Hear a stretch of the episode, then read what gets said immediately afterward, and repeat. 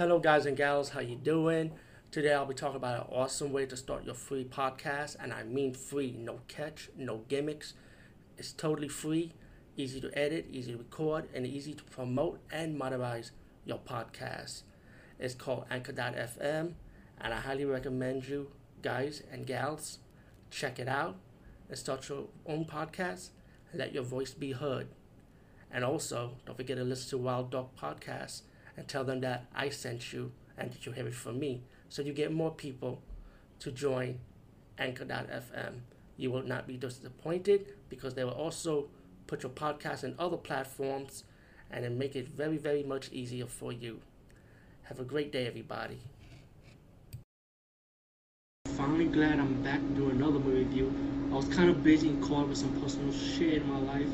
I take three fucking days off because of it, and still this week was the same bullshit, but I'm back. And I want to give a shout out to Mad Puppet Death. I hope I'm saying her name right. Let me see what it is. Yeah, Mad Puppet Death. I'm going to call her Mad Puppet D V D, but sorry about that. But it's Mad Puppet Death. And she gave me a recommendation of a movie called Seven Blood-Stained Orchids, which I rented. Since my last review was a New York Ripper, let me do an old school Giallo, which was done in nineteen seventy-two. And let me just say, Seven Blood-Stained Orchid is very old school. And um, so I, it's kind of like new school versus old school Giallo, you know. And I'm going to tell you the difference to me, what what it is. New school Giallo was like more killing. And like the storylines were good, but they were like in the middle. Old school Giallo to me is you have killing, but it's not like a habit of, of the kill scenes. And don't get me wrong, Seven Blood-Stained Orchids do have kill scenes in it, but not like a habit thing, because most of it was just like a lot of talk and a lot of drama, which is which is okay, because the movie had a good storyline, a very good storyline. It was mystery, suspense, thriller, dr- drama, giallo, all that wrapped, wrapped up in one, and it keeps you guessing who's the fucking killer, just like any giallo. But like the old school Giallo, it's just going to keep you thinking from the beginning to the end. Who's the killer? Who's the killer?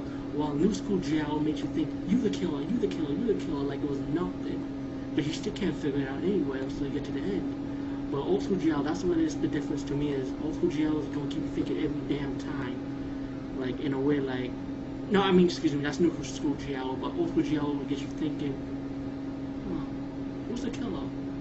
Well, you don't know who. And when it gets to the end of the movie, you were like, oh shit, you the killer? I didn't expect that. Anyway, I hope I'm saying it right in my own way, but Seven Blood-Stained Orchids is a local Giallo, very old school. If you expect new school shit, like constant killing, kind of like Pieces, for example, you know, you ain't gonna get that from Seven Blood-Stained Orchids. You're gonna get your kill scenes, but it's gonna be mostly a lot of talking, a lot of problem solving with the police officers, trying to judge if they got the suspects or not. You know, while you got another, like a two couple, like a husband and wife team, who the wife was also a victim, in the, in the um, excuse me, murderer victim list, and he went by the hotel guest, so he was killing people from who, who was a hotel guest.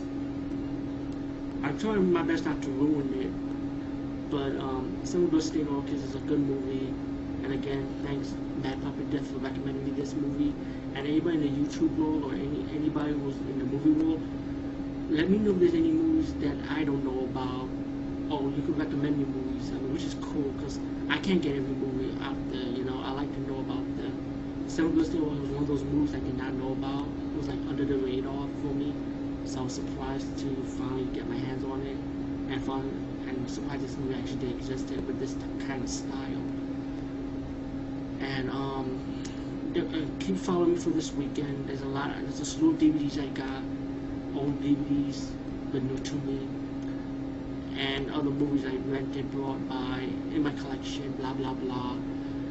So follow up, I will do another dedication to Medimaster, who helped me out figure out a ninja movie that I want to know about. So I'm going to review that ninja movie that I really liked it during the eighties, so follow me on that next vlog. Peace, bye, and I hope this helps. Try my best not to spoil, spoil Giallo, it's definitely a hard thing to do.